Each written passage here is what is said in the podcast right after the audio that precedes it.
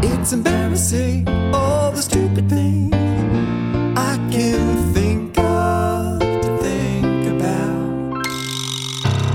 Is there anything that could really bring my mind back to my senses? Welcome, neighbor, to Folk U Radio, Folk University's talk show, taking old school viral. I'm your host, Manda Aufochs Gillespie. It's embarrassing, all the stupid things I can think of to think about. Is there anything that could really bring my mind back to my senses? Hello, neighbor, and welcome to another issue episode, Folk U Radio, where we ask our neighbors, What do you know? Folk University is an experiment in neighborliness, in slow learning, in using our interests, our skills, and our beliefs as a way of connecting and bringing each other closer in community. Today, we're learning more about the powerful potential of neighbors, folks like you and I, in doing meaningful science, data collection, and otherwise serving to support ecological monitoring, research, and stewardship.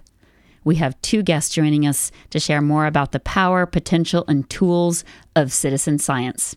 Our neighbor, Helen Hall from Friends of Cortes Island, and or otherwise known as FOCI, and Kelly Fretwell from the Hakai Institute. Where are you listening to from today, neighbor? Who are the people that have walked and cared for the land, the water, and the air where you live, work, and play? Cortes Community Radio sits on the ancestral and territorial lands of the Klahoose, Tla'amin, and Homalco peoples. I'd like to thank this land, the people who have walked this land through time, and all those that continue to love and work to honor this place we call home. Welcome back to Folk U Radio, Helen. It is so nice to have you uh, here again with us. Yeah, thanks, Manda, for inviting me. I'm really looking forward to being here today.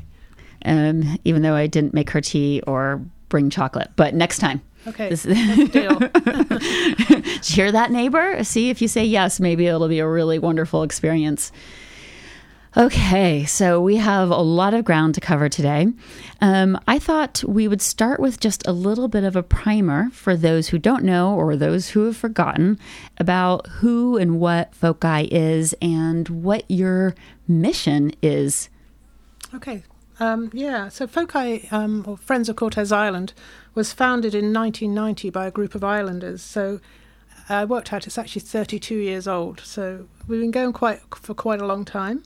And our mission is um, we exist to monitor and preserve the health of local ecosystems and to provide educational programs that foster a greater understanding of the natural environment.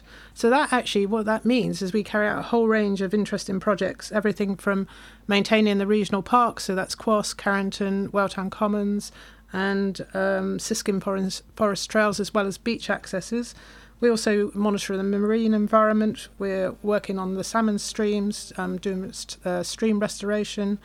Um, we're looking after the lakes and monitoring species at risk. That's just some of the projects we're involved in. The other important part of our work is actually working with the community and engaging the community and educating people about the environment. So, in non COVID times, we've been running a whole range of programs to get people out from nature walks to um, nature photography, uh, you know, just getting people out and learning about the natural environment. So it sounds like you must have a staff of at least 100. No, there's one member of staff, which is me, um, but we do have um, other people working on contract for us. So we have contractors doing the work in the parks, and we work with um, uh, program coordinators. Some of those are volunteers, some of them get paid a little ma- amount from time to time. Um, so we work with a bunch of people. So yes, just one employee, but a lot of other people working with us. Wow. You guys do so much. um, okay, so let's. I would love to hear your take on citizen science and what it means and what it means to you, because really, I think you know your entire organization wouldn't exist, right? If we didn't believe fundamentally in the idea that neighbors can can make meaningful change in the world. Yeah. And so citizen science is all about engaging the public in um, carrying out environmental monitoring um, or scientific research. So it's about what it's really about is having a lot of eyes on the ground. So if you think about it, there's only going to be a few scientists out there or re- researchers out there, and the reason citizen science kind of got going really was that they realised that by engaging the public, there's a lot more people out there witnessing a lot of environmental change or being able to see, um, you know, species or um, on the ground or, or, or, carry out monitoring work. Um, so it could be anything from recording bird populations to um, monitoring water quality in our lakes. And I, I think the the great thing about it is not just about benefiting science, about it's about benefiting the people who are taking part. So anyone can do this. You don't have to be a scientist. Anyone can take part and um, learn a lot more about your local environment. Learn a lot more about um, the species and the habitats around you. And and I think it can be really great fun too. So well, when we get to talk about some of the projects, you know, they're they're, they're quite fun to get involved in. So we like to, I like to think it's very uh, a way of engaging people um, in the environment in a fun and interesting way.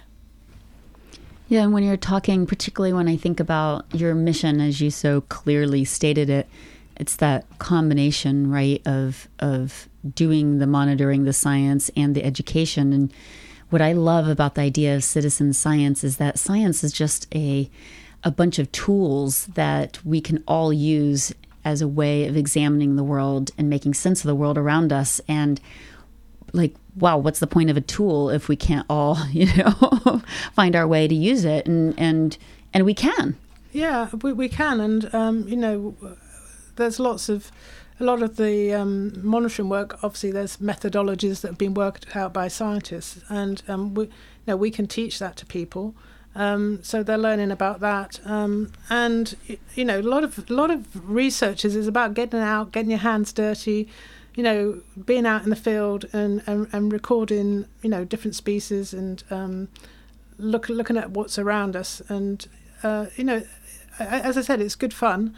Um, you learn a lot, and you know, you can become your own, uh, you know, become like uh, your own scientist. You know, you can, you're, you're like part of the scientific community. So yeah, it's really good fun. I like that part of the scientific community.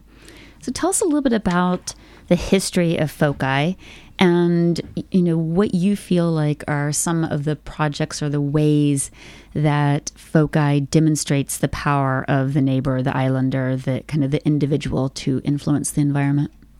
Well, for a start, FOCI was um, founded by a group of islanders who were concerned about um, various environmental issues going on at that time. And um, FOCI has done a whole range of projects over the years. So one of the early projects was um, there was a campaign against a pulp mill because they were concerned about um, pulp mill pollution, polluting shellfish in the 1990s. So that's one of the, the reasons FOCI got um, st- kind of got started, I guess. Um, but over the years, it's been involved in everything from supporting the recycling centre through to um, hosting sustainability fairs. We used to hold fairs where people could learn about how to make their um, properties greener and their houses greener. Um, through to all the environmental stewardship programs we carry out today, everything from marine stewardship through to looking after our lakes and streams and um, the parks. Um, and a large part of our work is actually carried out by volunteers, so it's very much about you know, community engagement, community participation. I'll just give you one example of that. A really great example is um, the FOCI Streamkeepers group. So that group involves, I think, around 15 people going out in the fall to monitor the salmon streams. They also do um, a whole bunch of um, practical conservation work. So they've done some. Last year, they were restoring James Creek, bringing in gravel to make um, spawning habitat for the salmon. So you know, that was just a group of people making a big difference. And through their monitoring work, they've, you know, going a stage further with that particular group. They were involved in um, identifying some issues at Basil Creek, where there was a culvert under the road, salmon couldn't get through, and they worked with DFO and Ministry of um, Transport to actually get a whole new bridge put in, so an op- open bottom culvert, so the salmon could get through. And that was all through community you know, through volunteers doing that work. So pretty phenomenal, really. That's just one example of um, some of the volunteers we've got on Cortes. That's I love that, and it's not even that long ago. We now are all getting to see um, the the daylighting. We call it the daylighting of, Yeah. of that stream. Um, so wow, good job. So let's talk about some of the um, projects that are going on today, or uh, with monitoring uh, and you know that demonstrate citizen science. Yeah, so we've got a whole bunch of projects, um, citizen science projects. I think, um, I think I'll just start with our forage fish monitoring project. So this started up about four years ago. It's a project in partnership with an organisation called Project Watershed, who are based in Courtenay.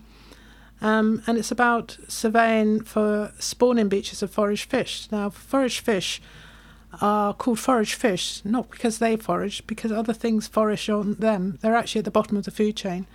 And so a lot of other species depend on them, everything from marbled murrelets through to um, Chinook salmon through to humpback whales. So they're a really important part of the food web. So if you imagine that they disappeared completely, then a lot of other there'd be a lot of apps, uh, sort of like a collapse in the marine environment. So they're really important. So what we've been doing um, is looking at um, the beaches to see if we can find spawning habitats. So what the forage, the the fish, what the one of the fish we're particularly interested in the Pacific sand lance.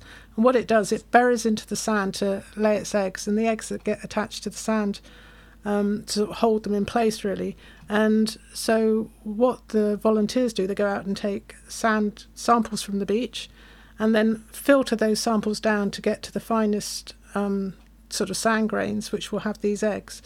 And then we take the samples back to um, the Eco Lab, which is at the um, Cortes World exhibit um, at Linnaea, and look for the eggs under the microscope. So we literally try to find the eggs. And what we found from that is that um, one of the hot spots actually in the Salish Sea is Manson Spit. It's actually really good for a really important spawning beach for um, forage fish.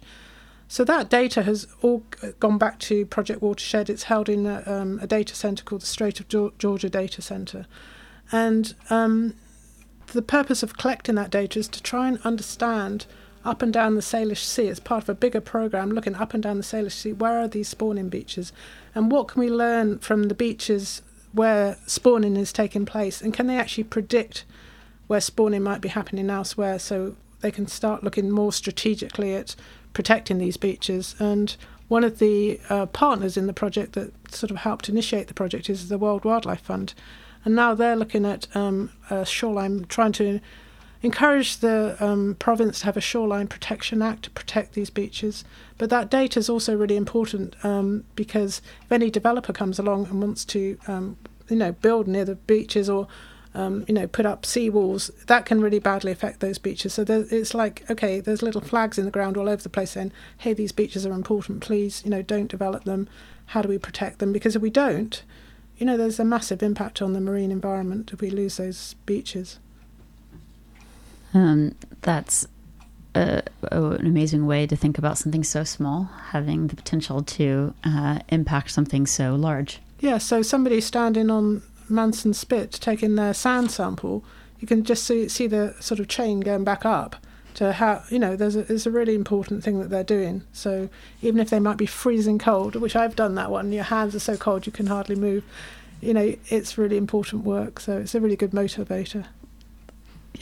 Well, if we- we- there was probably wonderful hot chocolate in it too. Yeah, of course so there was. And yes, of course, absolutely. Cookies just and like everything. just like Helen's being fed uh, tea and, and chocolate right yeah, so now. that's a really good. Um, that's one of our projects. Um, maybe I could mention a couple of others. Um, another one we've been um, working on since 2014 is our lake um, monitoring project. We've got a pro- project we call Love the Lakes. It's about looking after the lakes. And in 2014, there was a really significant algal bloom on the lakes, which caused a lot of concern in the local community. And from that, we started a, a monitoring program on the lakes, which means we go out every single month of the year.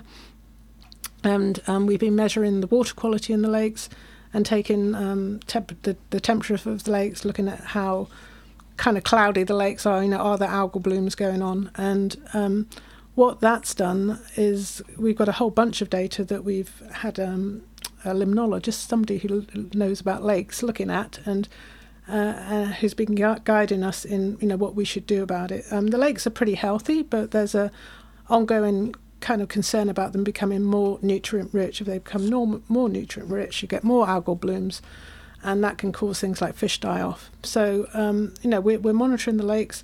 Um, um, again, that, that project has led to some, some good coming out. We, we were trying to work out, okay, what do we do? How do we make these lakes better? We actually managed, with the evidence collected by those volunteers, um, that evidence was used to apply for a grant, a feasibility study to look at what's called bioremediation. Now, bioremediation means using plants to take up nutrients.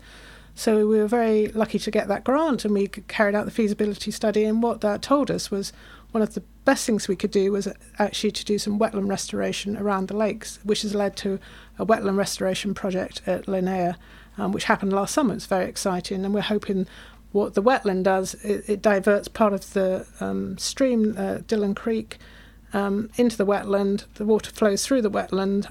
The plants take up any nutrients, and um, and then when it comes out the other end, you know, the water should be cleaner and going into the lakes. So that's you know another great example of us, you know, monitoring uh, an ecosystem and that monitoring leading to positive change on the ground. That evidence base led us to, you know, we had to apply to we applied to um, the government um, environmental grant with um, the the government of Canada. So we had to be really quite scientific and say, hey, here's look at this.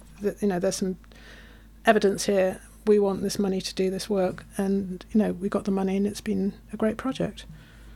I just I want to put a couple shouts out for that project. One, we I, uh, we did a Folk U episode uh, with Miranda about the lakes. I think it was the Love the Lake episode, and Miranda talked a little bit more about Dillon Creek uh, in that episode, and we should have her back now that things are further along. But also, I've been parts of a couple different school groups who've gone out, and because of that wetland project, I mean, it is really kind of citizen science and you know made physical because you can go out and see the work that wetlands are doing and see how these ecosystems are are working and feeding each other and doing this important work so that's also really special, right? When you have the an edu- you know, something yeah, that is doing whole, something. There's a whole range of benefits coming out of that project, not just trying to um, improve the water quality in the lakes. You know, there's wetland habitats are you know wetlands have dis- disappeared everywhere. They've been drained. Obviously, people drain them for agriculture. Hence, you know, there was a wetland at Linnaea, became a farm. You know, that that kind of thing. And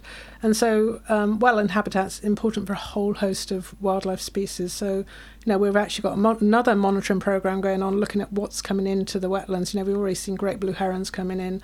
You know, got cutthroat trout. Um, you know, so it's a really wonderful wildlife habitat. And another benefit is that we can now take kids out there, the local community out there, and they can learn about wetlands. And you know, there's a, a group going out. I think next week they're going to be looking for um, aquatic invertebrates, like like a treasure hunt for kids. Looking at you know, are we going to find dam- damselfly larvae or you know um, or whatever's in the in in the the wetlands. So, yeah, great project. Um, so many benefits, and again, started from a, a, volunteer program. Volunteers are still involved. So, yeah, really good good project that one.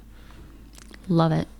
One more I'd like to mention, um, which we uh, we did in partnership with Hakai, who are coming on later on in the program, was a sea star um, or starfish monitoring program um, they uh, have been uh, getting off the ground last year, and they wanted to do a citizen science element of it. They're doing it with their own scientists, and again, I think it was around 2013. You know, had the starfish um, uh, sea star uh, wasting disease or syndrome, where a huge number of starfish died out up and down the coast, right from California up to Alaska. Really shocking. So those lovely common species that we're used to seeing, you know, the purple starfish, that everyone just thinks, oh, they're so common. You know, they're just fine, suddenly started disappearing. And what this program's looking at is um, trying to see if they're recovering.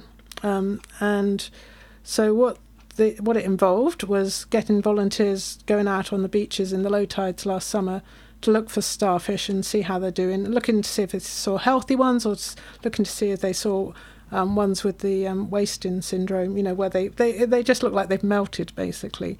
So um, that's really important research. And, you know, I was sort of dig- getting ready for this interview, thought, okay, let me find a bit more about this. And it's kind of shocking what's happened. You know, in, in the south where it's warmer, they think part of the, the disease is um, so prevalent because the waters have warmed up because of climate change, and especially down in California. That's, you know, it's wa- warmer down there, and so they've they've not had so much sea star recovery, but they're they're they're doing they're, you know they're reco- they're sort of coming back here. But certain species like um, sun stars have pretty much got wiped out by that disease and have hardly recovered, and they're now becoming they're now becoming um, considered a species at risk.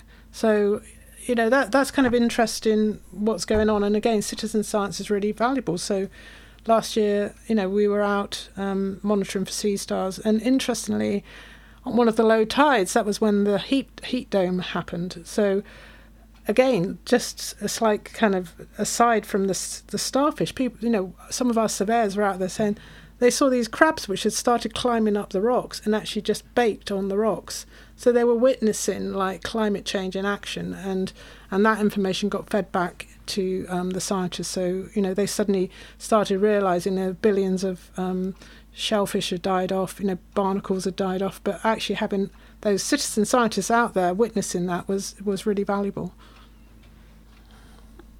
We got trained up last year on doing the sea star monitoring and participated and um, and it seemed like last year and i'm wondering if you have any of the data that came in um, where it, that there was a lot of um, uh, kind of return to health or, or, or areas that on Cortes seem like the sea stars were doing pretty good, or the starfish. I'm not sure what we're supposed to call them. I feel like this is one of those terms that I sure. might I was not be. to work that I might too. not. I, I feel like it's one of those things where we're not getting it quite right. Um, I mean, in the, what's in what's what's in right now. So uh, let's say sea stars. Sea, Um, it's sea star. sea star, okay, yeah, because they're not star. fish. That's what I thought. Yeah. Okay, so um, but where we were, there was still a fair amount of wasting um, on our particular beach, and then we also got trained up in foreshore monitoring um, last year, and we were probably really lucky to get out and do that before the heat dome, and ever since I've been, you know, we haven't gone out yet this year, but um, you know, I think at the time uh, Sabina said that you know the data had stayed they had data for like 25 years in a lot of these areas. And um, and things have been looking pretty good. Um, and she talked about the species in those intertidal areas being just some of the most robust species in the world. So then you know living on that beach having done the monitoring which is, is pretty intense like how you go about getting data on this exact one spot in uh, in, in an intertidal zone um, and then looking at that area, not yet, and doing it as like a citizen scientist, just looking at it and the huge die off that happened last year. I'm really curious what we're going to see this year. Yeah, and I think this just shows the valuable value of um, environmental monitoring. And like you mentioned, that um, data collection that um, Sabina Leader Mense started um, 25 years ago is super valuable. You know, it provides baseline data that we can then compare against. So the fact that that's been going on on Cortes, these 12, like you mentioned, 12 monitoring points around the island where on the lowest tides of the year in the summer, we go out, we put down a, a line, it's called a transect from the low tide um, mark up the beach, and then we put what's called quadrats, like these squares you can look in to see what's in each square as you go up the, the beach. So th- we got a ton of data, and um, that data went to, it was sitting in our office for some time. And I remember when I first started at Folk, I think, God, if the office burnt down, we're going to lose all this data. Um, and luckily, a year ago, we got it put into the um, Strait of Georgia data center, so that data's held there. So we're hoping that that data is available for anyone to look at and, and scientists to look at. And yes, it'd be really interesting to see next year what what we're finding and comparing it to the year before last. You know, we've had the year before last, we had the heat dome, and then you know this this summer what what's the impact? You know has what what are the changes? And going forwards you know if, you know we're going to get another heat dome this summer you know so that that monitoring is really important. And i think i just want to sometimes reflect on where we are as cortes as this remote island. We're on a remote island and we going north of us all these little islands with very very few people living on them. So us being here and collecting this data is, is really valuable to the scientists So, can we talk a little bit more about that um,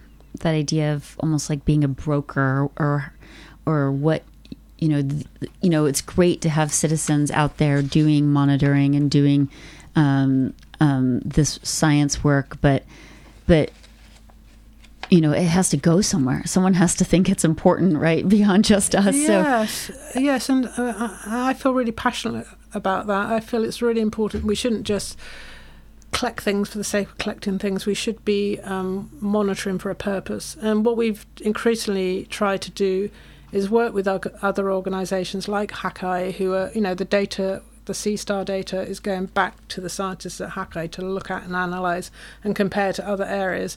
You know, our project with forage fish is going back to Project Watershed, and then, you know, they're sharing it with other partners up and down the Salish Sea. So, as far as possible now with Foci, tr- we're trying to partner with organisations. So, you know, the it's going somewhere. That data is going somewhere and being used. And like I've said, you know, like the lake data, it was used to get a grant to make a difference on the ground. So I feel really strongly about that. I feel like. Um, you know, we, we, we need to look at how we're monitoring what we're monitoring, and, and it has to have a purpose and go somewhere. The more it goes somewhere, the, the better and more valuable it is. And I guess there's this idea of data itself as a tool, um, right? If we if we do manage to connect up with larger uh, science-based organizations, or hopefully also government organizations who want this stuff to use it for conservation or for, um, you know, creating smarter policies and better government. Um, I want to believe that that's possible.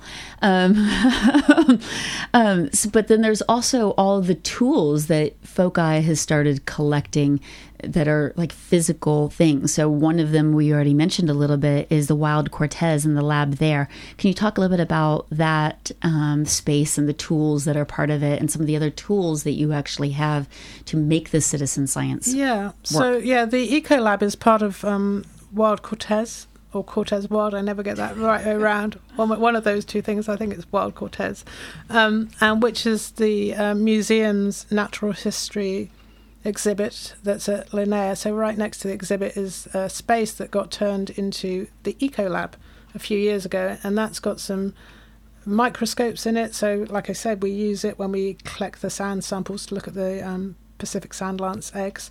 Um, so that's a great resource for us. So it's like we've got our own little eco lab, and you know, hoping we can use that more and more as we get involved in different programs. Um, in terms of tools, we also, uh, I guess, I'm just thinking of uh, uh, sort of the, the the the equipment that we have. You know, we um, so uh, let me try and think about this. Yeah. So again, let's go. To, let's think about this. A forage fish, for example, we have um, we have uh, a whole bunch of tools for that. Like a, s- we actually have a centrifuge, which um, we use to filter our samples. We have. Um, you know, we, we provide tape, great big long tape measures to measure um, where we're taking samples off the beach. Uh, the foreshore monitoring, we have the quadrats again and the transects. So we have all those tools, and we also have um, data sheets that are consistent with other surveys being carried out, out up and down the coast. So when we collect our data, they're collected. The data is collected in a certain way, so that data can then go back to scientists. And they we're collecting what they want. We're not just writing down, "Hey, I saw like." Whatever it's like, we're, we're writing it down in a scientific way. We're re- recording the weather, we're recording the temperature, um, and so you know it's like a we are being scientists and collecting that data in a you know a way that is meaningful to the researchers who are looking at what what we're collecting. And I guess the other volunteers are also tools in some ways. Um, you know, like you know, anyone who's had an afternoon to spend with Sabina or Mike Moore or someone, it's like, oh, the amount that you're learning. Um, you know, Sabina is an incredible scientist, and to be able to, you know, through Foci, have a chance to learn from someone like that how to do monitoring Yeah. is pretty special. Yeah, and I think yeah, it's, it, it is pretty special, and it's making people more aware about their local environment, and and people might spot, you know, it may be spotting stuff we're not spotting outside of our actual formal programs, which are, is is valuable information. And I, I like to think of you know humans as like we're our own data loggers. We're we're we're witnessing change over this over time, and you know, we're we're just getting in a, involved in a project now to monitor Dungeness crab, and Mike Moore has volunteered to um, spearhead that program for us. And I, I saw some email correspondence between him and Hakai, who are organising it. And he said, "Hey, I've been diving in the around Cortes for 30 years, and I've noticed that you know the Dungeness crab has the populations have really gone down. So he's just himself witnessed that, and that's useful um, information for people. You know, not everyone's diving down looking at done, you know, noticing those things. So we we are ourselves, you know, um, a, a, resource. We we witness change. You know, common species disappear. Like in, you know, you can hear my accent. Come, I come from the UK. We used to have. I know they're not so popular here, but house sparrows in the UK used to be abundant. You used to sit down at a cafe and you'd have house sparrows, you know, feeding at your feet. And suddenly they started disappearing, and people noticed that, like, hey, you know, sit down, there's no house sparrows, and their population crashed, and that, you know, this common species suddenly disappeared. But people were witnessing that, and they had stories about that, and you know, that that's really valuable information too. Well, we didn't even talk about. Uh, we didn't even begin to talk about all the programs that FOCI has, and you know, I only know some of these because of other times on the radio and stuff like Species at Risk, um, and that is those are also tools really for for for citizens. Yes, I guess so. I mean, I was I'm trying to when you said tools, I was really having to think a little bit about that. Um, yeah, we another program we have got is our Species at Risk program. So on our website, we've got a information about um, some of the species at risk that occur on or around Cortes. So everything from um, oh, let me think, uh, harbour porpoises through to great, um, great blue herons. You know, they're, they're species at risk, and we want to hear about them. And not only do we want to hear about them, but you know, we're working with. Um, there's, a, for example, there's a cetaceans sighting network, which is whales and dolphins. Uh, they're an organisation based down in Vancouver, and they want to record any sightings of humpback whales around the island, or or, or killer whales, or you know harbour porpoises. So, you know, we have links into from our website into their websites where you can literally say, hey, you know, I've done it lots of times. Hey, saw a humpback Well, It was off, you know, Hernando. It was on the, at this time, and that helps them track. And if you've got a photograph, it's even more valuable. But that helps them track what's going on with humpback whales. Again, people you know just out on the beach seeing those things and just thinking a bit you know hey that that's a really valuable sighting let's go on and um, you know log that information with uh, the relevant place it, it's I just feel like we need to take a deep breath about how much you're actually making, you know, happen, and um, and then the different ways that we way out here floating, you know, on a tiny little island in this big ocean actually get to participate in something bigger. Um, I'm wondering from your perspective what you are also seeing that is not happening and the um, the kind of you know with all these resources and all this monitoring that's happening the ways where we are still not able to plug in, um, you know, our skills or whatever to something, you know, to bigger conservation or bigger knowledge banks. Yeah, I think you know my my background. I've I come from a background in the UK of um, sort of strategic conservation planning and um, worked in local government. You know, did a lot of policy work and uh, coming uh, coming into Canada and I was like, okay, how does it work here? And I think um, you know just being on an you know an island based community. Um, that we should be looking more strategically at what we're doing. We should be looking at this island and, um, you know, doing some conservation planning, some landscape scale conservation planning. Hey, what do we have here?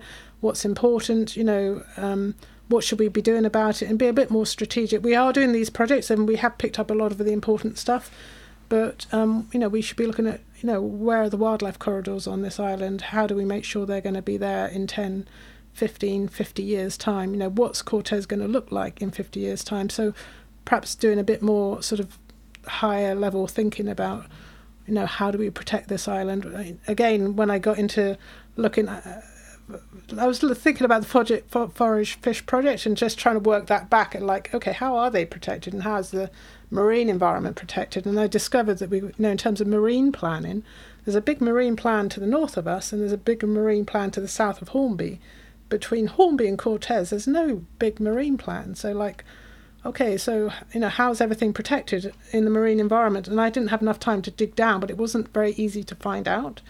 Um, and I know um, various organisations have been trying to pressure the provincial government to look at a more strategic uh, way of looking at the whole of the Salish Sea. So that's not just us on an island, look at our little island, but it's like how does that fit in with everything else and how we thinking, looking at the bigger picture all the time and, and thinking forward, you know, what, what's it going to be like here in 100 years' time? Can we do anything now that's really going to preserve things, how do we are we going to be able to keep our wolf population on the island? You know, questions like that. We perhaps looking at the bigger picture stuff. That's that's something I've always been interested in, and you know, it's like it throws up a lot of questions when you start looking at that. It it also, I mean, I feel like it can very quickly for me start to feel overwhelming when I think about you know 100 years or the big you know all that needs to be protected and all that we could be doing and aren't.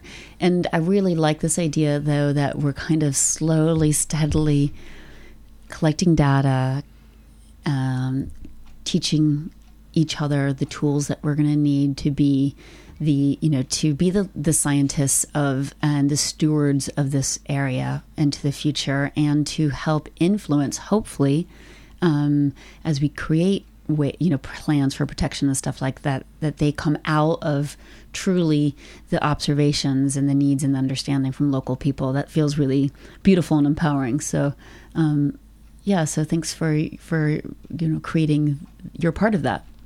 Yeah, uh, yeah, and that's you know that's me going up a a, a lot, long way up from you know standing on the beach monitoring um, uh, for forage fish, but um, you know I I, th- I think it's worth thinking like that a bit about you know what is the future. Um, you know when you go if you went back 200 years, you know there'd be a way bigger abundance of species on this planet and in this area and. What we're probably looking at is a, a semblance of what was there before, and I'd hate to think in 100 years we're just looking at a fraction of what we've got now. So how do we stop that from happening? How do we make, make things better, not not worse? yeah how do we so what's next for foci Goodness. Um, what's next for? Oh, Well, carrying on as normal. You know, we've got a lot of lot of programs um, that we're we're working on. You know, our lake program, continuing um, to make sure the wetland at Linnaea. You know, we're doing a little little bit more sort of restoration work there. We've just launched a new project on um, Western Screech Owls, so uh, that's an exciting new project that's just started. Um, we're also hoping, um, you know, we've had COVID going on for the last couple of years. Really curious now what this summer's going to look like and whether we can actually start doing some more programming, getting people out doing some nature hikes. Just that would be really interesting to see what happens with COVID and what we can do next. So I, I hope we can start running more sort of summer events programs again. And yeah, we've just got a new board at Foci, so we're having a big strategic planning day coming up soon, and we'll see what um, you know that that brings. So there might be some new projects coming out of that. And I mean, I would also like to say that while there might not have been as many summer activities um, with foci, there have been some over the last couple of years. And you guys have just, like, you know, scientists never sleep, you know, and citizen scientists really never sleep. the less they're paid, the more they do. Um, and so, you know, it, there's been so much that you guys have been busy doing um, through this time, all this data collection, um, training up new volunteers. It seems like there, with many organizations, including yours, there was there's been some turnover in you know who who's going to take on these monitoring projects. So, um, one, I would like to just sort of say thank you for all of that and make sure that people don't forget. And you know, there was just a big um, you know, Moss laboratory thing that the museum was doing at Wild Cortes using some of the Ecolab tools. So, um, you know, things really, I feel like, have been trucking along. And I think more and more people and and some younger people and stuff want to get involved, want to learn more. Where is the first place you would sort of send them, and where are you looking and hoping to get more people involved in the near term? Um, well, we always anyone who wants to come and volunteer with us, you know, there's a lot of opportunities for volunteering. We've just described some of the citizens' arts projects. Um, you know, we've got a, a broom bash coming up at Manson Spit in a couple of weeks' time, um, and you know, there's a whole bunch of ways people can volunteer. They it doesn't necessarily have to be out in in the field. We could do with people helping us, um, you know. Uh, do promotional work, do some fundraising for us. Um, you know, th- there's a whole bunch of things that people can get involved in, and we- we'd just love to have more people taking part. So, you know, if you want to get involved, just get in touch with us. You can email us at friendsofcortes at gmail.com or phone us on 0087. And, um, you know, we'd love to hear from you. And and I think the other thing to say is, you know, we do have our species at risk program. So if you're out there and you're seeing something interesting, um, get in touch and let us know what you're seeing. So you know, we'd love to hear from you. And is there? I, I feel like we. Uh, I, I rushed you through so many things, and um, and I know there, and I didn't provide coffee or tea or I'm still chocolate. so- I know. if you wait long enough, it will happen. um, anything else that you want to mention, or just talk about things that you've seen changing? Um, and or happening um, through your different projects and different ways of being involved. Oh gosh. Uh, hmm. I think uh, I know. I mean, another. I think one direction folk I would like to go in more is actually enabling people to do their own thing where they live. Uh, it's it's something that's been bubbling up for us for a while. We just haven't had the capacity to kind of um, move it forward at the moment. But we had this idea of sort of community stewards, so looking after your own land and your own property, and that could be anything from putting up a, a birdhouse. It could be that you're planting nectar-rich species for bees and butterflies. Um, thinking about um, you know what you're putting on your property, you know, especially if you're living around the lake, not using inorganic fertilizers which can actually pollute the lakes. Um, and, and really thinking carefully about your property. There's a lot of you know people have quite big properties here, and you know you're you're stewards of the land too. It's not.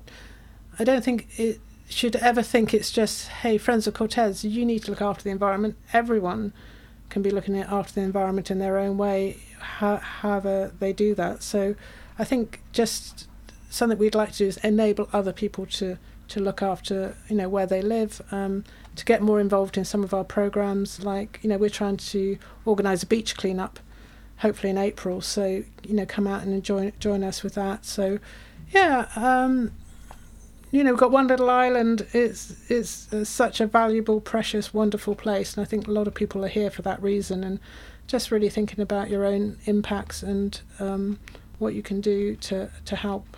You know, that's a great way forward. I think. Yeah, and I think it's one of the reasons a lot of us chose to be here is that sense that people, you know, I don't know, I could be romanticizing it, but I feel like people on the islands, we do feel more um, responsible for ourselves and for our footprint and for how we live, and and it's nice, right? It's nice to be around people who are sort of you know learning and and sharing and taking responsibility for their for their own little world. And it's really nice also to be able to come together and feel like you're part of a community that um, you know that is larger than you. And so i really like that idea that I, I forget exactly how you said it but the community you know being part a citizen scientist part of a community of scientists um, and information being able to be shared and used for empowerment in that way. So yeah, that's really inspiring. I needed some inspiration.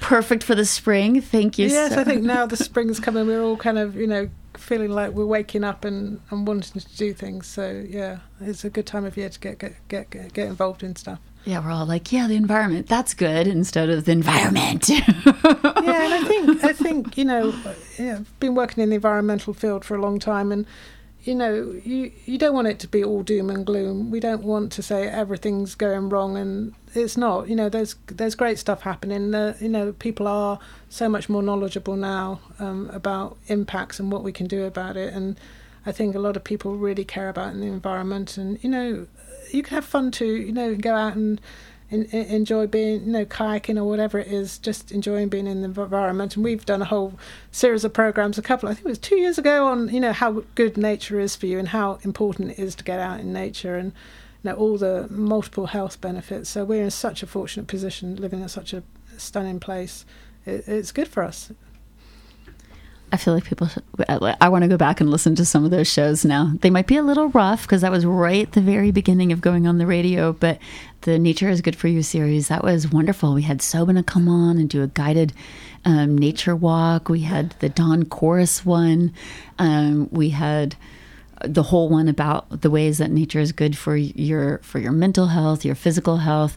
Yeah, that's a that was a good series. Go back and listen, folks. It, it was. It's, it's still on our website. It's still on our website. You could listen to those programs. Yeah, there was a fantastic one by Corrie doing the dawn chorus. I mean, she she she was great. You know, and again, Sabina forest therapy walks.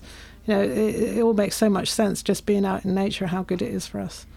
Yeah, and if you don't know what a twitcher is, you can go and learn if you uh, do the dawn chorus one. So go go and find out what a twitcher is. Um, thank you so much, Helen. Uh, remind everybody of your website. Our website, oh goodness, it's www. www.friendsofcortes.org. Yeah, so yeah, there's lots of great information there, and you know, if you want to get involved, we'd love to hear from you. Um, and also, there's ways to just report species that you've seen, um, et cetera, et cetera. Everyone's voice uh, and observations can can matter. Thank you so much. We're going to just have a little bit of music. I'm hoping um, we're going to hear from Mike Moore to talk a little bit more about the Dungeness crab stuff and any other neighbors. Had a couple people call in with some of the things that they've been doing um, or noticing as citizen scientists over the years. There's lots of you who are regularly thinking about observing um, and being part of the eyes on our natural world. So we'd love to hear from you. 250-935-0200 and then uh, after that we will have uh, kelly fretwell from Hakai Institute come on to talk about even more tools for citizen science thanks for tuning in to folk radio here on cktz 89.5 fm we're going to have a little bit of music for a few minutes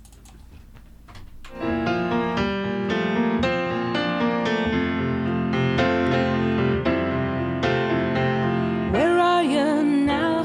Are you in some hotel room, does it have a view? Are you caught in a crowd or holding some honey who came on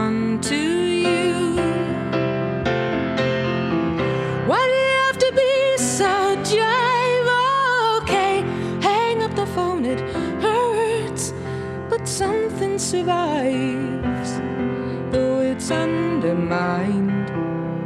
I'd still like to see you sometime.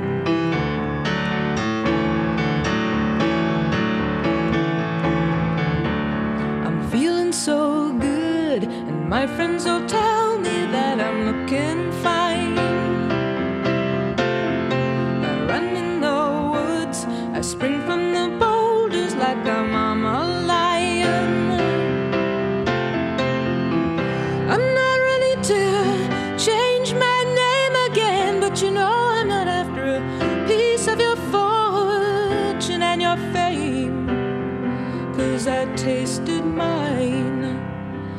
just like to see you sometime.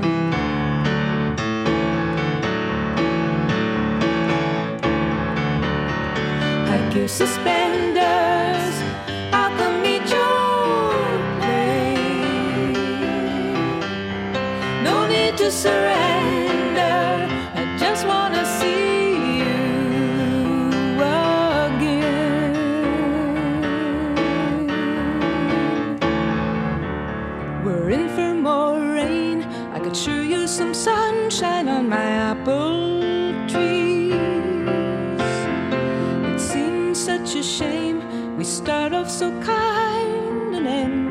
Heartlessly.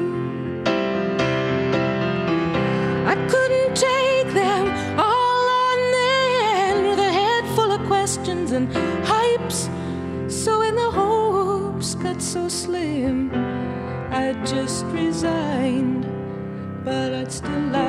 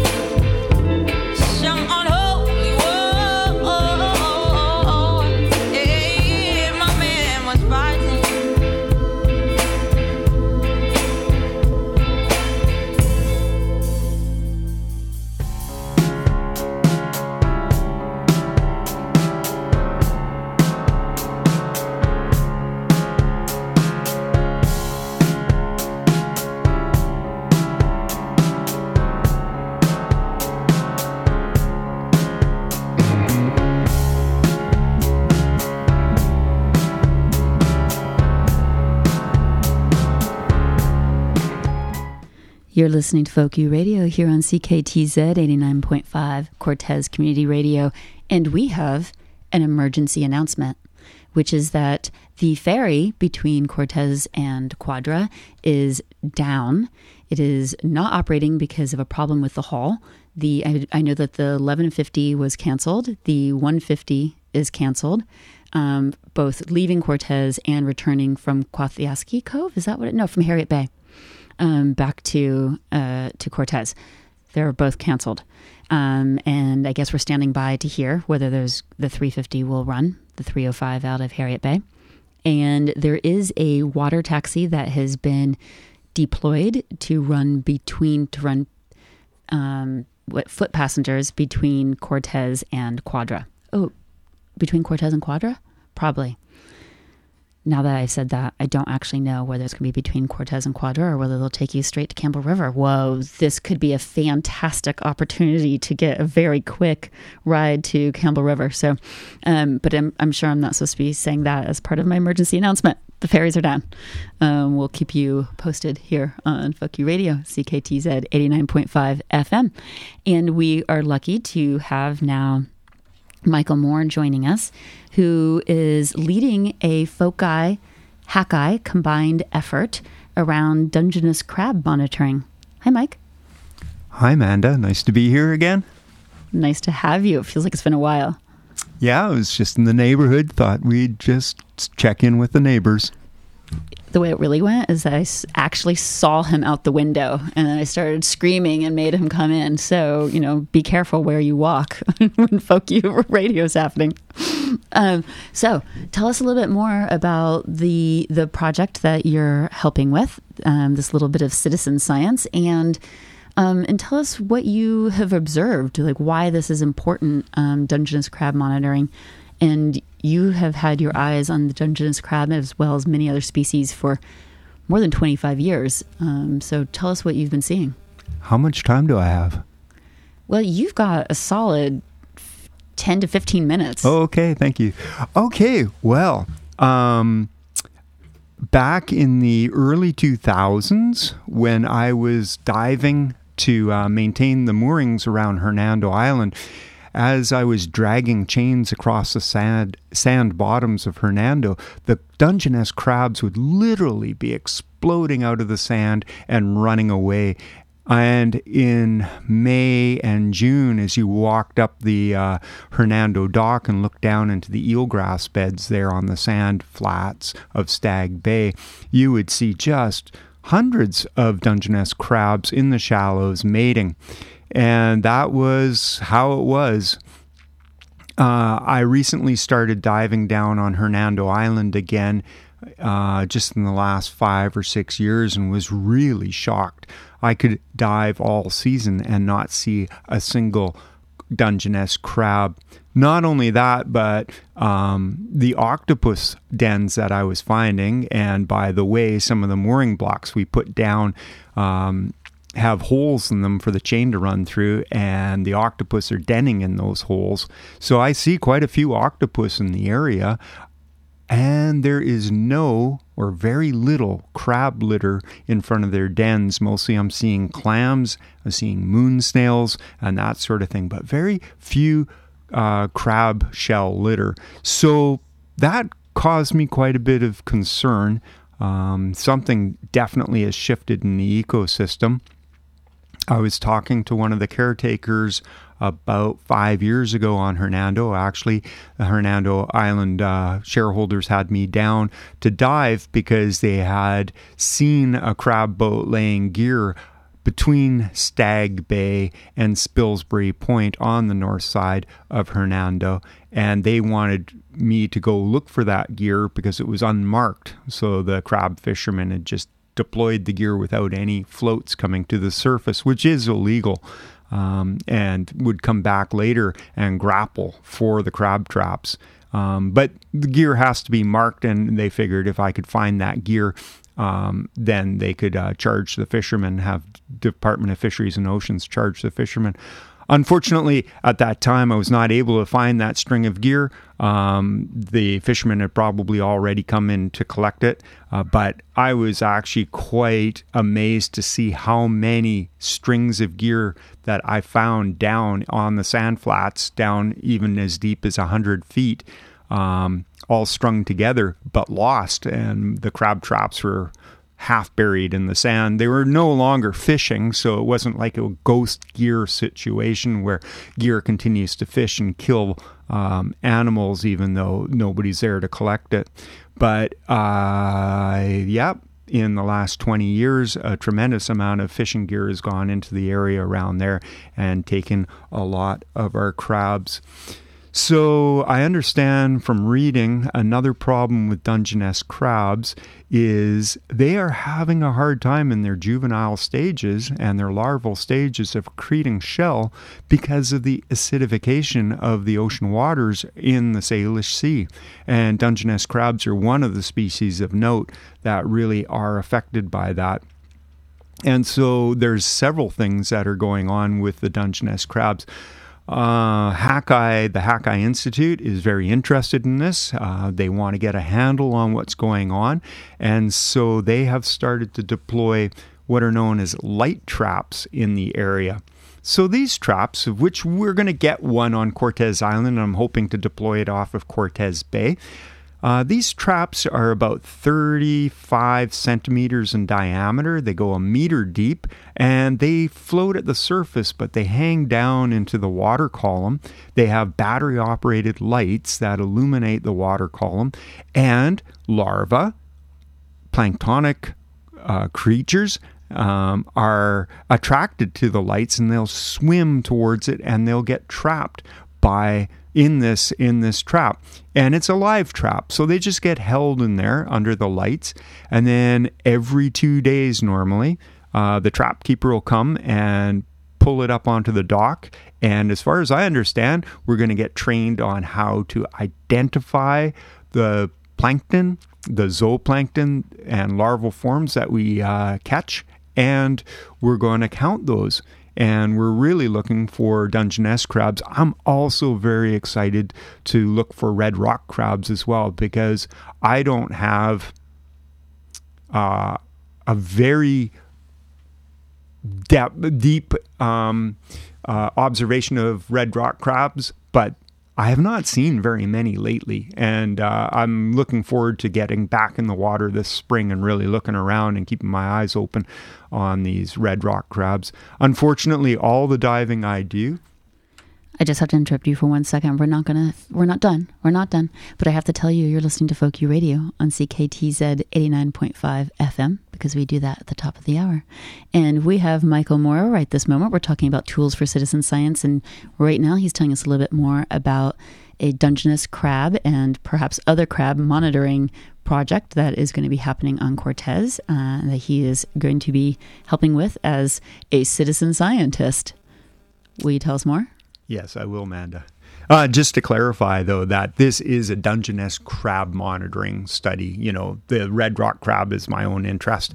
Uh, I know that we'll be seeing a lot of different larval forms come up in these traps, and it'd be really fun to learn how to identify them because often the larval forms look very much different than the adults. Um, oh, I just lost my train of thought. Where was I going? That's on? what happens when people interrupt you. I know. But uh, but uh, well, y- One have, of the things that I'm really excited too about this is that it's going to be in uh, this trap.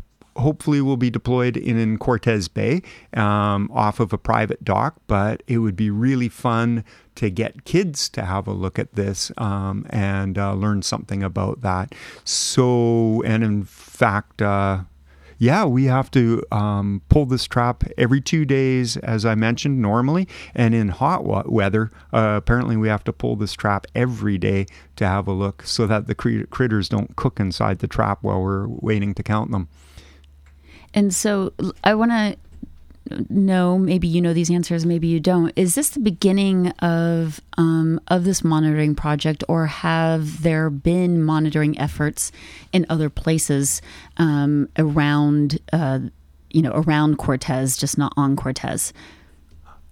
I don't know how long the program has been going for. I do know that there are other locations that have been set up, and I suspect that they were working at least last year, but I don't know for sure. I'm sorry. That's okay. And do we know um, what this monitoring is going into? What they're hoping to do with this monitoring, and um, and how broadly they are currently monitoring? Well, I don't know how broadly they are. Definitely got um, sites I remember seeing as far south as Denman.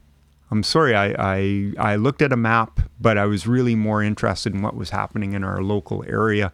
Um, and what are they trying to do? They're just trying to get a uh, a handle on what is affecting the crab populations, and and if, for instance, if there is enough crabs to produce spawn and larval forms, and we find lots of larval forms, but there's no there isn't anything coming from that, then that could mean that it's acidification.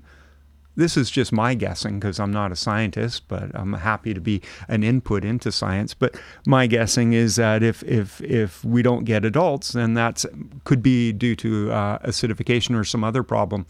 If we're not finding very many larvae, then that's a problem with reproduction. Interestingly, I was in Campbell River yesterday and I dropped by Crabby Bob's, and his tanks were absolutely full of beautiful big Dungeness crabs. Now, no fisherman or fishmonger is actually going to tell you where they got the things, but I says, geez, those can't be from around here. Oh, yeah, no, they're all from the local waters, he says. And uh, I know that these waters can be very productive.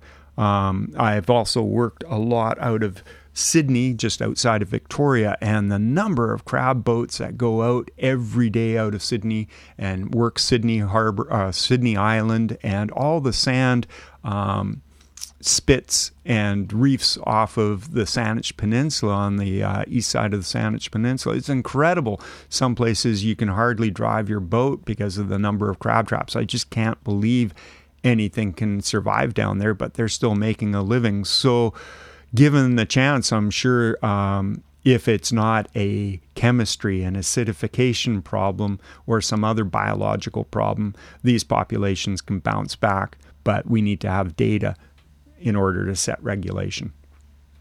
And are there, uh, I mean, just with your years of experience of observing under the ocean, um, you know, if you could wave a magic wand and have us monitoring other species, what would you choose? Oh, that's a fantastic question. Um, well, so much more could be done with uh, with uh, Pycnopodia, the sunflower star, top apex predator of of the uh, benthic area and the um, low subtidal area. Uh, that the loss of that due to sea star wasting syndrome has changed ecosystems quite a bit. Um, we don't even know how yet. You know, we're just seeing things develop as as uh, as time goes on. They're all terribly complex um, equations to try to work out. For instance, that sunflower star Pycnopodia helianthoides can I've seen them digging for clams in 120 feet of water, but I'm sure most of our listeners remember looking down the pilings or on the sand bottom from Manson's um, dock and seeing them up to about what was it 10 years ago where these things started to disappear. And uh, yeah what have we seen in the interim from that? I think um, uh, moon snail populations have gone up. I've certainly, and this is all and and anecdotal. Anecdotal. Anecdotal. Yeah. Um, this because it's all just my observations. I don't have a notepad. I'm not taking notes and and things like that. Maybe I should be, but usually my hands are full uh, doing what I'm doing, which is usually working underwater. But uh, yeah, I've seen a market increase of of abalone and other creatures that would have been the sea star, the sunflower stars uh, prey. Um, yeah, that's interesting. And then, and what? And then, you know, that makes it seem like, oh, it would be a good thing, but I'm sure there's also some major downsides of losing a predator species. What would those perhaps be? Oh, the downside is that, uh, uh, and and and this holds true for um, apex predators in any ecosystem. If you take out the top predator, then the next level uh, booms and will deplete its feed source or um, over reproduce to a point where diseases can can uh, take hold. Um, the top predators they take out the weak and um, so keep the population strong. And like I say, this is all really complicated um, biology, and uh, a lot of it is just wait and see what happens. I guess I'm, I'm I'm sure there's scientists that are making predictions on how things are going to turn out um, without these. And you know, I, I think that's a pretty common uh, idea that oh, if we take out the predators, then everything else is going to do so much better. You know, let's kill the wolves, let's kill the sharks, let's kill all these things. But what we're finding, in fact, is we make an extremely unhealthy environment by doing that. I always enjoy having you on. Maybe we're going to have to set a date for a, a, a whole Michael Moore focused uh, naturalist uh, folk you. I, I see you kind of cringing, but but it's always fun once you say yes. yeah. Well, thanks for, for having me on again, Manda. I'm glad that this worked out spontaneity, spontaneously. And uh, yeah, always a pleasure to talk to you. Oh, it's my pleasure. Thank you so much for taking on this uh, Dungeness crab monitoring project and for your work, because um, I believe you're also a new board member with FOCI. Um, so we're we're extra thrilled uh, about that. So thank you. Okay, thank you, Amanda. And just a reminder that we had an emergency announcement moments ago, which is that the ferry between Cortes and Quadra is down because of a hull problem. Um, the 1150 and the 150 have both been canceled, and they are running a water taxi to get uh, foot passengers uh, back and forth instead. So stay tuned. We're going to have a little bit of music, and then we'll be having uh, a representative, Kelly Fretwell from the Hakai Institute, on to talk a little bit more about additional tools for citizen science.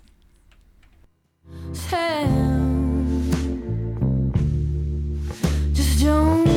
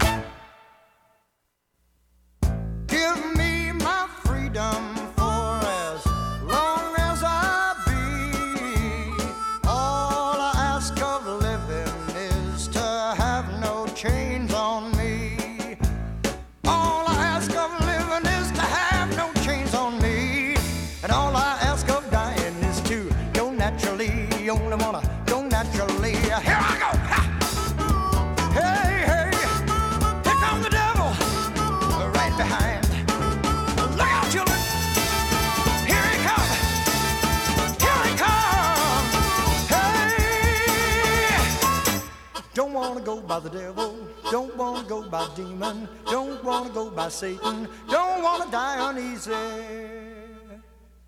Just let me go naturally.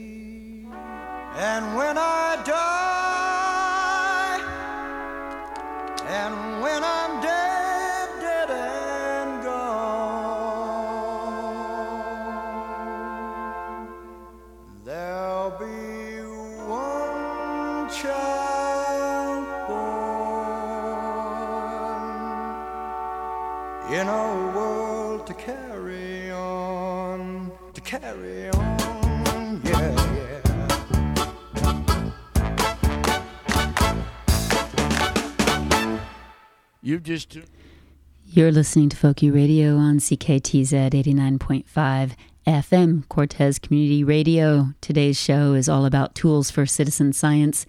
And if all goes well, we're going to be joined in a moment by Kelly Fretwell from the Hakai Institute, uh, based off of nearby Quadra Island. And I just want to do a quick reminder before that that we have had a notice today that the ferries between Quadra and Cortes are currently non operational.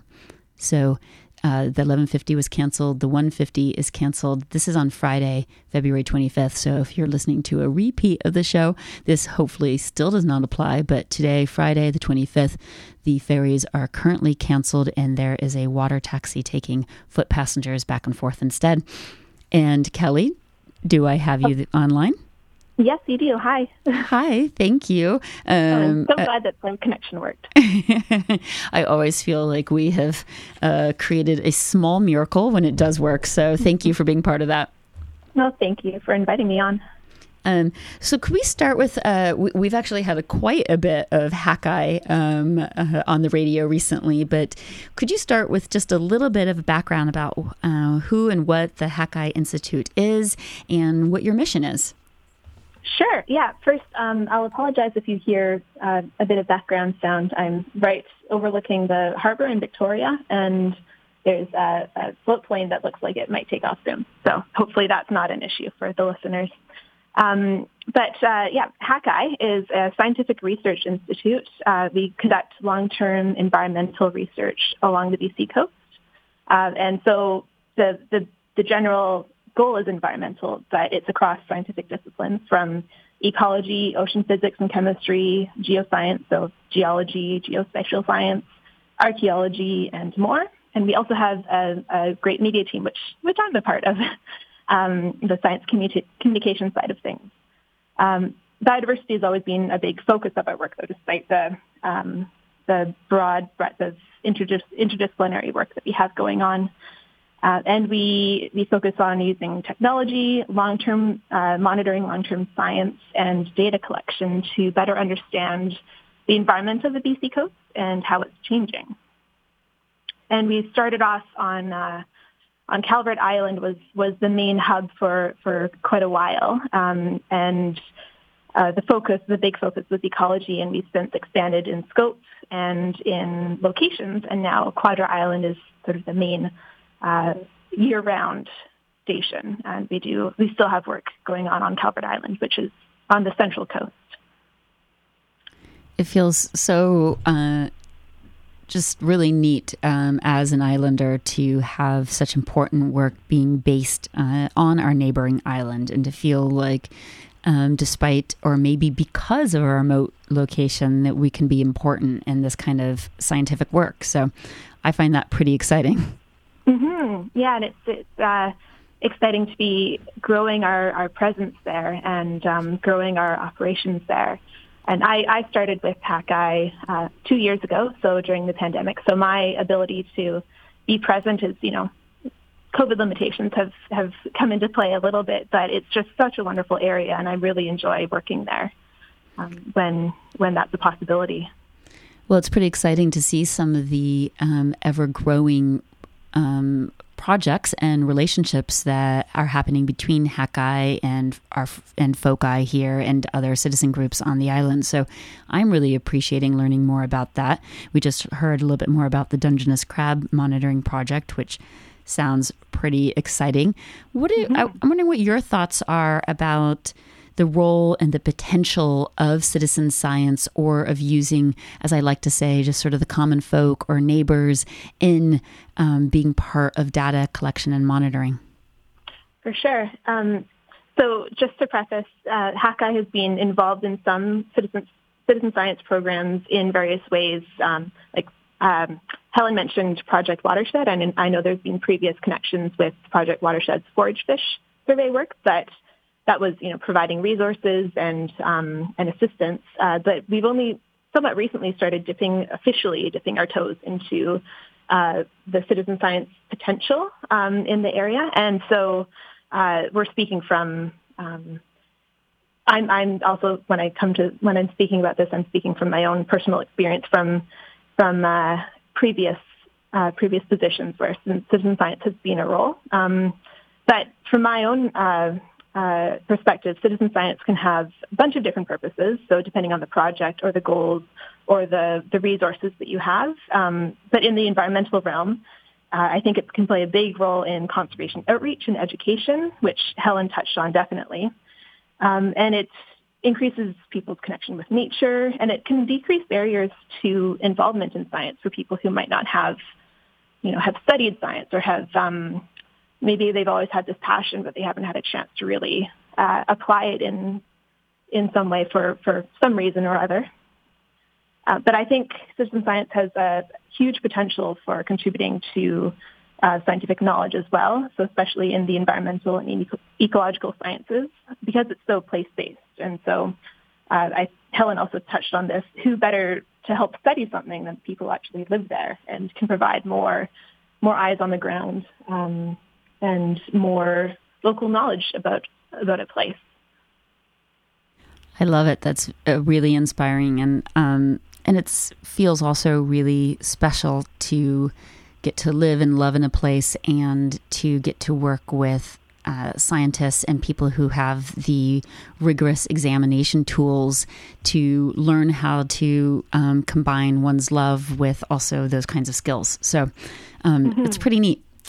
And um, it, doesn't have to be involvement, like a huge, huge uh, commitment of involvement. Like Mike was talking about the the role that he's playing with the Light Trap project, which is awesome and it's so exciting to hear about um, and hear about his uh, enthusiasm for for this project but that is also a bigger commitment. There are options to be involved at um, uh, lesser sort of commitment levels. Um, it can be, uh, you know, as casual as you know, observing observing species when you're on a hike. And so I can talk a little bit more about my favorite way to do that. if that works with your oh yeah i'm i would love to hear about that and um, you know all ranges of of projects that you know that are going on in ways that people might be able to get involved. So yes, tell us. Sure. Yeah. So um, I first started to, uh, or my my role with Hakai uh, started through I was working for the BC Parks Foundation, who was they were ramping up a, a project called the BC Parks iNaturalist Project with some project partners at the University of Victoria and Simon Fraser University and BC Parks. And the goal was to use this citizen science tool called iNaturalist to document as many species as they could in BC's provincial parks and protected areas. Um, and so that since then I've become a huge advocate for iNaturalist and we've been finding ways to bring it into Hakai's work in various contexts. And so iNaturalist is, um, I might just refer to it as iNat because that's the, the lingo that tends to be used. Um, it's a website and a free app that's used worldwide to document and share photo observations of biodiversity. So any wild organism that you see, um, plants, animals, fungi, lichens, algae, any sign of biodiversity like nests or tracks or bones or shells can be recorded with a photo and then put on the iNaturalist database. And there's a few different ways that people use this. You can use it to learn about the species around you and how to identify species. You can get help.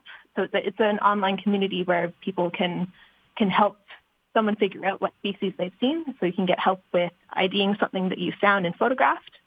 Um, and you can also use it to explore species found in different regions that you maybe live in or that you visit. and yeah, iNaturalist I think is just a really great um, sort of gateway tool to seeing the potential of citizen science. And uh, for me, it really has helped hone my own observation skills for the species around me, from like the tiniest little little lichens encrusting on trees to you know the birds that I see flying by. I and I I have a couple friends who are I would maybe obsessed is not too strong of a word even with iNaturalist, and they really have um, taken it very seriously, particularly on Cortes to to record. Uh, species um, and what they're seeing and what they're finding. So, um, so I know and I also know a number of youth who actively participate in it. So that's come up a couple times today. The potential for engaging youth in um, in the work of citizen science. So um, the iNaturalist seems like just a brilliant tool to become a a casual. Uh, maybe casual observer is not right, but to take your observation skills and have you be a casual contributor to some larger important database. Um, that, yeah, definitely. And um, so it started off as this online community for learning and sharing biodiversity observations, but it's definitely grown over time to be a place where uh, it's become the world's largest repository of citizen science data. Um, and by, uh, professional and amateur experts are adding their own data, adding their own expertise, so helping people identify what they see. Um, and then data is also being used for a bunch of different applications. So I'm, I've increasingly seen papers using using data from iNaturalist to um, talk about, you know, first occurrences of, say, an invasive species in a new location, that sort of thing. So this really gets to something I was trying to find out from Helen, which is, um, you know, I think it's fantastic to collect data, but I love hearing that it's actually going to then to be used, um, that there's a way to make use of it. So you're saying that iNaturalist already, the data in that program is starting to um, to be used. Yeah, you can sort of think of it as um, a long-term data set. I mean, it's not as rigorous as you know scientists who go to a location and uh, write down every single variable and every single species, um, you know, regularly over time because it, it, it's dependent on people's presence in a location and people's willingness to take photos and contribute them online. Um, but uh, yeah, it it is uh, it's open source data, which means that anyone, any scientist can can use that data for whatever work they're doing. And so if people are contributing photos, say, you know, from like 20 years ago, then, or even further, I, I think there's records of, or some people have been sharing, you know, old photo slides and trying to find ways to get film photography on as well, not just digital photography. Um, that gives you a good, a really strong uh, data set of of what species are found in regions um, that people are visiting, at least. That's I, I, I, love the idea. Tell us about some of the other programs or tools that you are seeing and um, and love to get people involved with. Uh, so for for iNaturalist, I'll, I'll continue on that thread. Um, that that's been our main our main go to tool for getting citizens involved or people involved in sea star wasting monitoring. Um, so sea star wasting, Helen gave a good good introduction to sea star wasting and the reasons why we want to be monitoring it. Um, so it's been part of Hakai's Rocky intertidal monitoring on Calvert Island on the Central Coast for years. And then last year we set up a, a trial year as uh, it was our sort of pilot pilot year to set up plots, uh, a few plots on Quadra Island to go to regularly over the summer and um, count as many sea stars um, as we saw there and, and identify if they have signs of wasting or not. Um, and we decided that because of the, the surrounding community, um, it would be a great opportunity to get community involvement because you know, those those three plots are great that we, we go to when we visit them, but they're not eyes all over the Discovery Islands region. And so uh, this this tool of iNaturalist is a great like easy access way for us to try to get people's eye, more eyes on the ground, more people involved in keeping an eye out for signs of sea star wasting. and so the the goal was to get uh, as many people as we could. We gave that we put the call out to folks uh, around the Discovery Islands, focusing mostly on Quadra and Cortes, but you know, whoever in the region was able to join and help us out, or join remotely, I guess. Um, and uh, asking people to either, you know, when you're on a beach, um, take a photo and you see sea stars, take a photo and uh, upload that to iNaturalist, or if you wanted to be more involved, um, once a month at a low tide, and we got a number of people from from FOCI, um, FOCI volunteers who joined us with this, um, go to the same beach once a month at the low tide and take photos of all the all the sea stars that you see and uh, try well if if you can take photos of uh, if there are signs of wasting or not and add those to iNaturalist. So it's it's more of a, a regular monitoring effort than the casual I'm at the beach I see a sea star um, component, but both are really valuable because they they provide ways for Hakai to have an understanding of as we start to build this this program up in this region um, gives us an understanding of where where sea stars are being found and where potentially they should be monitored more. So if we decide, you know, that, that last year was our pilot year, so um, time will tell if if we expanded it. But if we were to decide to expand it, it would give us an opportunity to um, how it would give prior data to figure out where the where the best places to put these rigorous plots are.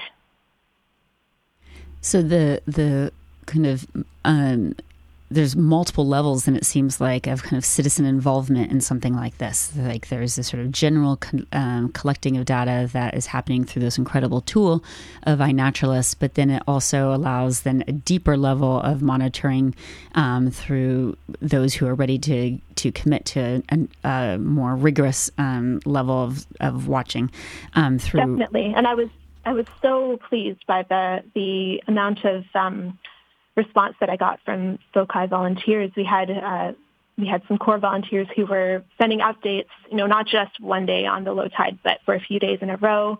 And oh, I felt I felt for them because they they wanted to go out during the um, the heat wave that we had, and I, you know, I was I was also out there on um, on one of our plots uh, doing the the regular monitoring um, of our of our sea star plots, and it was it was a hot day, and I I so appreciated the the commitment that they had. Uh, yeah, you had to be committed to be going mm-hmm. to wanting to do anything during the, the mm-hmm. heat dome. Um, so, what are some of the other potentials then for, say, sea star wasting, and and what Hakai might do then to continue to build off um, these citizen science efforts? Like, do you like? Is there other places that might go, and other ways that then you might be able to turn these projects into something even bigger? Well, we're still, I think, in the early stages of, of this particular component of that project, but I can say that um, in general, iNaturalist observations of sea stars have played a big role in contributing to uh, the data sets that have been used to know, um, to understand the, the degree to which uh, the sunflower star, which Mike mentioned, sunflower stars um, had died out. And the uh, yeah, iNaturalist was was one of the data sets that was used by researchers when they were trying to determine, including there was a re- researcher involved in this as well, um, including. Uh, sorry, I lost my train of thought. Um, uh, the data set is, is uh, super valuable in contributing to their understanding of um, of how much the sunflower star has died out and has played a big role in um, the the ability to get uh, sea star or sunflower stars um, listed by the the IUCN as critically endangered. Um, so that was one of like a, a, huge number of data sets, but it was one data set that spanned the entire the entire stretch of the coastline where they were they were looking at the the loss of sunflower stars. Wow, that it really feels like it's changing the face of of science um, and allowing in many ways for things to be for maybe um, our awareness and also our regulations to be more um, responsive.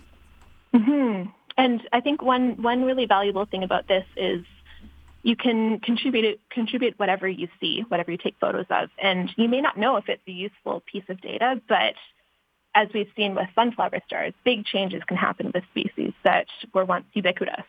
Like this sunflower star was seen um, all the time by divers, and you know, our one of our videographers said that he just really didn't capture it very much before uh, sea star wasting occurred because he thought, well, it's everywhere. It's kind of like um, like if you're what like why would you take photos of salal because it's everywhere. Um, but but since then, uh, you know, with the disappearance, it's become those those individual observations have become so valuable, and uh, yeah, it really shows that you don't know where your your data could could go in the future, what what you could be contributing to.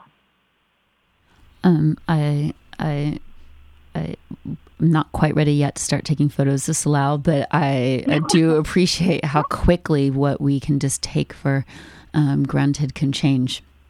Um, and you know, Helen also mentioned that when England with the with the house sparrow, I think she called it, um, and we're seeing that. You know, we're in the middle of a huge species die out these days. So in our lifetimes, we're all kind of experiencing and watching so much of that happen. Um, so it feels a little bit less dire when you feel when it seems like we might be able to be part of collecting data that will help protect at least some of these species. We hope. Yeah, and that's um, a driving force behind that BC Parks iNaturalist project that I mentioned um, that Hakai has assisted with in, in um, a few ways. Last summer, we hosted them on Quadra Island, and they did a really, really thorough survey of the provincial parks around um, the Discovery Islands. And we're hoping to, to pair again with them this year for um, potentially more um, bioblitzes like that. Um, yeah, it, their their their their goal there is to really document as much as they can while we still have it, and and uh, hope that that that data really can contribute to um, understanding of how much we have existing right now and how much we have the potential to lose with you know, climate change and other and other factors like that. So, talk to us a little bit more about this idea of the BioBlitz. What is what is a BioBlitz, and how can um, you know people be involved, in and what does it do? Sure. Yeah, a BioBlitz is um, an, an event where you have an intensive focus on finding and identifying all the living species, so as, or as many as possible, in a designated area for a set period of time. And it can be involvement from, you know, our, our ones have previously been focused on you know, bringing experts and scientists up to Calvert Island to, to do these bioblitzes, but the, the general idea of a bioblitz is whoever is around in that region um, and wants to contribute uh, can can join in, whether they're you know experts or casual naturalists or volunteers or you know families with kids or students. Um, and the goal is to document as much as you as you can, but also enjoy nature and learn and contribute to the understanding of, of species in that designated spot that is the, the BioBlitz region.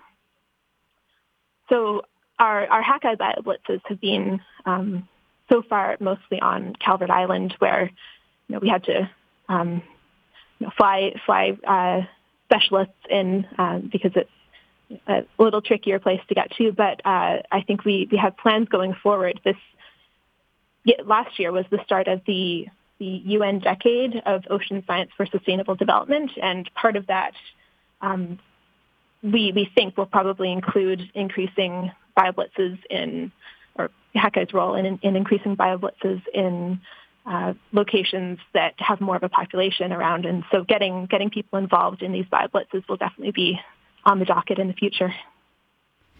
Uh, a lot of people in Cortes, particularly those with kids, have gotten to be part of bio blitzes over the years because uh, Foci and um, Sabina, who's uh, we've brought up a couple times in the show, who's one of our local scientists, have helped bring scientists and naturalists to to Cortes, and then the youth of the island come and um, spend often a couple nights in the children's forest, especially here, and do a 20, you know, then get to participate in the sort of 24 hours of tracking as many of different species as is possible. So they've done moss and they've done um, different insect species and all sorts of other things that I don't all remember. So, um, so is is our bio blitzes things that have been going on for a while um, as a way to you get a lot of people engaged in a short period of time of data collection, or is this a relatively new concept? What do you know about the history of this? Oh, that's a good question. Um, they have been going on for, for quite a while, uh, as far as I'm aware. You know, the answer, I, I know where I could find the answer. Then we have we have a, a book, the sort of 10-year anniversary of Hakai was celebrated with a book called Heart of the Coast um, by Tyee Bridge, who's now one of our, our media team members. Um, and I can picture the page on there that it says exactly uh, the the origin of the idea, the idea of a BioBlitz. Um, but it is it is a well established idea. It's definitely not not a new thing. Um, and you know, it can take a whole variety of forms from, you know, a, a focus on getting people out and uh, looking around them to see see what species they can find to, you know, a very rigorous, you know, procedural um, collect as much as you can, and then, you know, our, our Hakai uh, BioBlitzes have involved taking DNA samples. So then we can um, match the, we can add to this growing, called the um, Barcode of Life database, uh, a growing library of the world's um, uh, species DNA. And so the goal with that is that maybe sometime in the future, if if all the, the if DNA for all species are is um, is recorded in this in this uh, library of life, then you can scoop some water up and use the environmental DNA to understand um, uh, what species are found in, in an area. That's that's a whole other side of things though, so I won't I won't go down that that train of thought yet. That sounds amazing and uh, well worth an entire show. So, oh, uh... yeah, maybe we can see about making that happen in the future. We've got some some people who are working on environmental DNA. That would be exciting to to have them on. Yeah, I would love that. And I've already, uh, when I was talking to Eric previously on a previous show with Hakai, um, got really excited about the Heart of the Coast book. So I'm going to have to try to twist Tyee's arm and uh, and feature that as well. um, so tell us a little bit more about what is upcoming with Hakai, projects that you're excited about, um, and ways that people might be able to get involved. Mm-hmm. So we're definitely continuing on with our sea star wasting monitoring, and it would be amazing if uh, if other folks around Quadra and Cortes and whoever is listening would like to get involved. Um, we're we're definitely looking for more people to use iNaturalist to contribute their findings, and you know, there's the potential uh, for in-person meetups. Potentially, there's always COVID caveats these days, but uh, we were we've been keeping our fingers crossed, hoping that maybe maybe we could you know do some little mini day long or you know low tide um, little bio blitzes of our own uh, when um, when COVID allows. Um, so there's the, the sea star wasting monitoring component, which will start when the, the low tides start to happen during the day. Right now we've got some nighttime low tides, which is not as feasible or appealing, I think.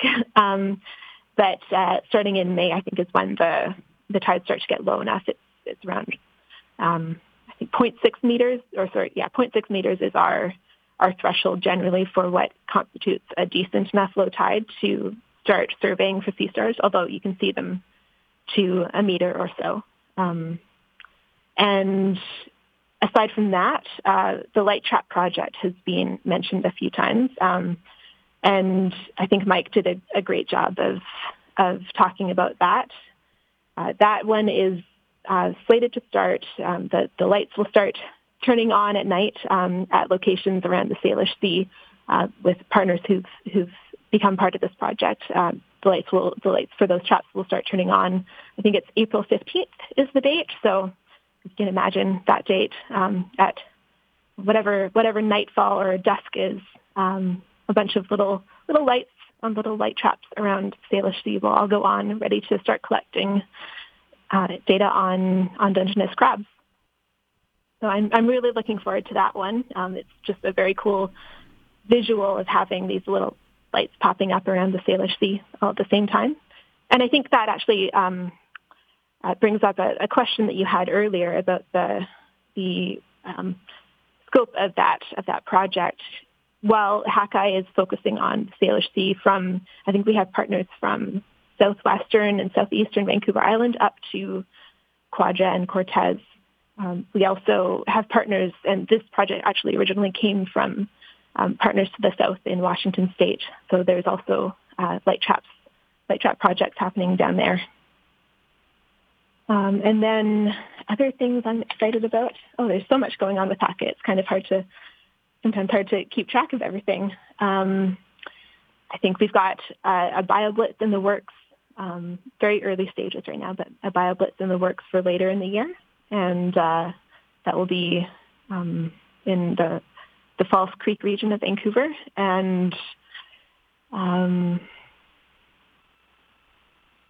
yeah, I think that's all that's coming to mind right now. But there's all sorts of Hakai. So the, the thing about Hakai's work is a lot of it is ongoing monitoring. So stuff that has happened happened in previous years will be continuing this year. So we'll have our our uh, uh, research technicians going up on regular low tide um, times to to monitor stretches of, of the central coast of um, our location there on on Calvert Island, and uh, we'll have uh, yeah just lots of regular monitoring happening as our our field season starts to ramp up again. It's really exciting. So, if people want to get involved or just learn more about the potential, um, should they go to your website? Can you remind them what the website is? And if they know that they want to volunteer for one of these projects, what do they do? For sure. Um, our website is hakai.org, fairly simple. Um, and if you want to learn more about the, the Light Trap project, you can go to sentinels.hakai.org.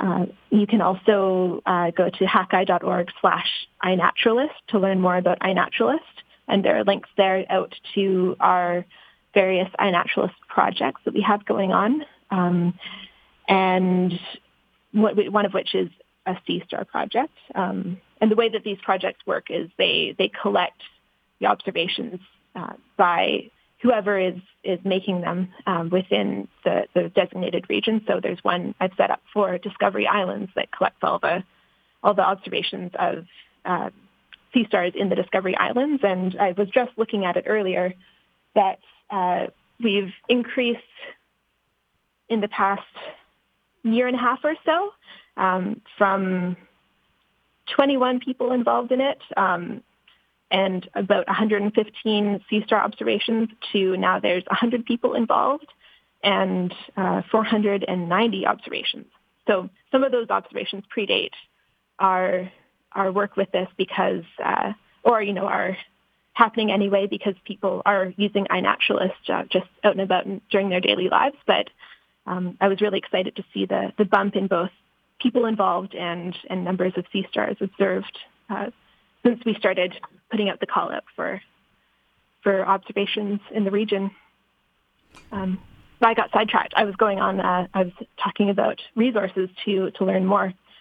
Um, if you have any further questions or, or are having trouble finding the the specific website that I mentioned, um, feel free to email me at kelly.fretwell, F-R-E-T-W-E-L-L, at hakai.org, and I'll be happy to answer any questions. And I'm just going to remind people that Hakai is H A K A I dot org. Mm-hmm. I got that right, didn't I? Yes. Okay, definitely. good. Thank you. um, I, I was looking back at some uh, older emails and realized that it's not that actually easy to spell. Um, it's one of those things where when you, you say it or you know it well enough, you kind of forget that it's not as intuitive. um, well, and uh, I just actually posted something today that um, we can also reveal. We're going to talk more about it next week, but both Hakai and Foci, Friends of Cortes Island, are going to be involved with an SD 72, School District 72 pilot project next year that takes place on Cortes, and we'll be bringing Hakai scientists and working with um, citizen scientists and naturalists from Friends of Cortes Island to do a high school program on Cortes using Cortes as the campus for both Cortes Islanders and um, kids throughout the school district. So uh, you can go to cortesisland.com to learn a little bit more about the Cortes Island Academy, which pilot program will happen next year. But we are so lucky that we're going to get some of the youth of the region trained up on things like iNaturalist and other tools for citizen science, thanks to Hakai Institute and Foci and um, these amazing partners that are in the area. It feels like a huge thing. So I'm very excited to be able to talk about it, and we're going to learn more next week. It's exciting to to connect with our, our neighbors for sure. Thank you so much for taking the time today and for all the work you're doing. I hope we're going to be able to meet you sooner rather than later in person at some of the exciting projects that you're helping to lead in this area. And I hope this is just the beginning of lots of featuring Hakai and you in particular on Folk U Radio. Thank you very much for having me on. It's exciting. Uh, well, certainly my pleasure. Um, and uh, thank you, neighbor, for joining us for another Folk U Radio this Friday on Folk U Radio, CKTZ 89.5 FM, Cortes Community Radio. Uh, you can learn more about Hakai uh, Institute and the things that we learned today at hakai.org, H A K A I.org. You can learn about more about Friends of Cortes Island or Foci at friendsofcortes.org. And as always, you can reach out to me at the letter U at folku, F O L K U ca. I'd love to hear from you. Uh, I would love to hear questions or to help point you in the right direction if you get excited about participating in some of the amazing things we learned more about. And I will be back in a moment for some more announcements.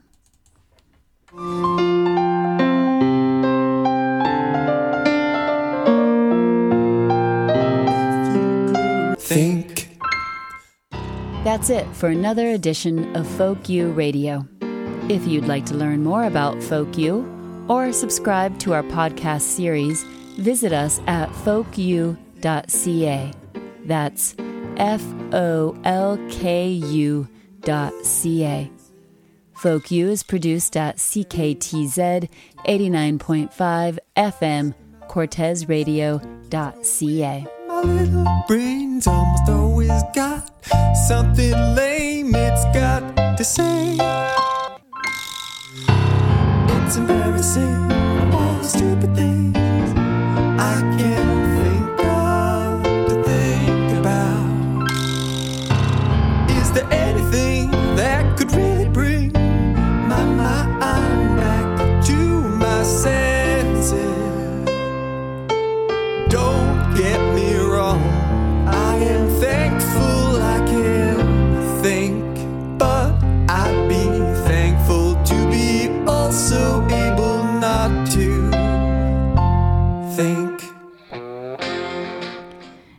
are listening to CKTZ 89.5 FM Cortes Community Radio. This is your host of Folk U Radio, Amanda Aufochs Gillespie. I wanted to do a couple updates. We just got another ferry update.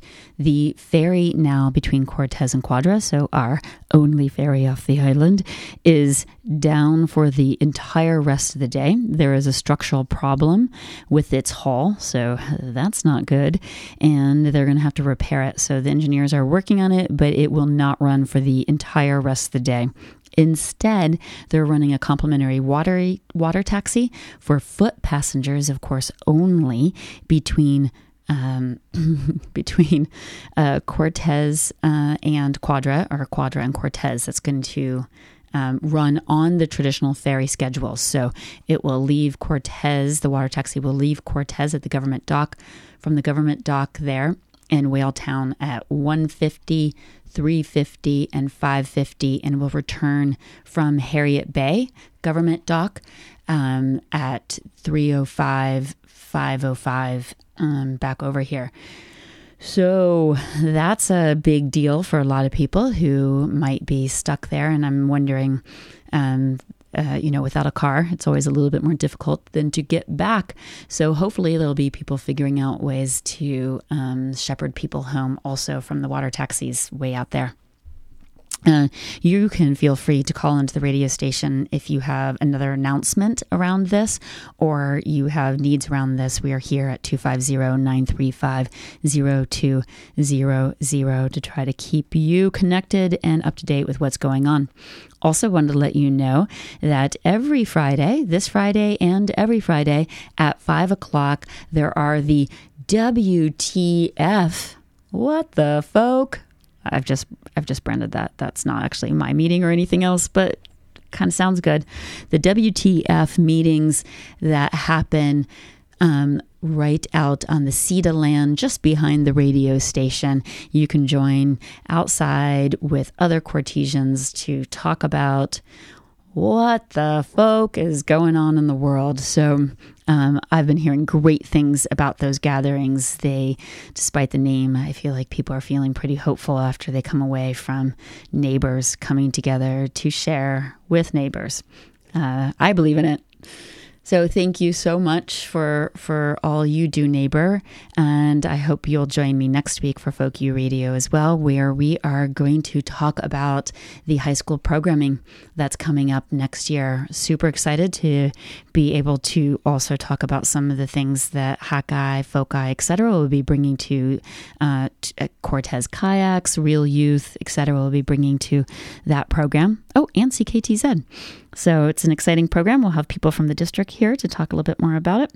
And also, we are looking for homestay families as part of that program. That's right.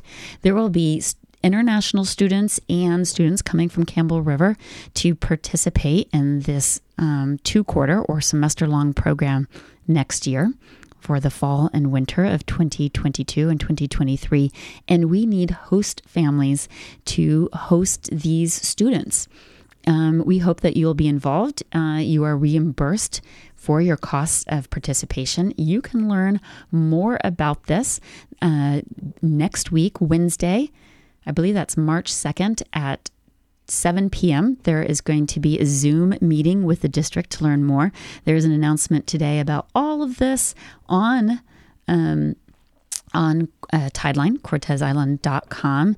You can also learn more by reaching out to me, uh, you at folku.ca, or sending an email to info at CortesIslandAcademy.org, or reaching out to the School District 72 directly. All right. Thank you guys so much for being part of this community and enjoy. I believe next up we have the End of the Road show. Always one of my favorites. I hope you will be another good one, I'm sure, today. Thank you, neighbor.